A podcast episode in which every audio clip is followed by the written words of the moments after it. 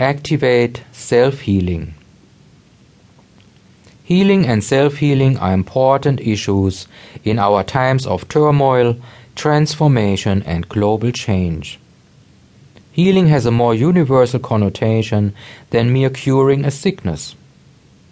Whereas people, when their body is affected, may consult a physician, and when they have a mental health problem, go to a psychotherapist, they may hesitate to see anybody when they feel empty, depressed, and bored with life. Depression is more complex and perhaps more dangerous than any physical ailment, and therefore it cannot be healed by palliative medicine. Some will see a spiritual healer, minister, or counselor, but most will stay within their shell of mistrust that is in most cases the reason why they cannot get help. And this mistrust, in turn, is not a fancy, but has well founded reasons in the past of these people there may have been some form of abuse or a heavy loss of trust in life and in people. There are wounds that need to heal, but that often have never been identified since these wounds are invisible.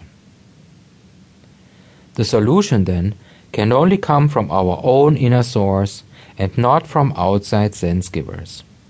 But this source has to be found before this can happen. Its existence must be acknowledged so that its healing powers can be activated.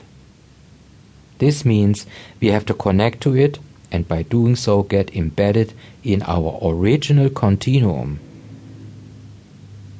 Thus, healing is first of all self healing. How to activate this self healing process?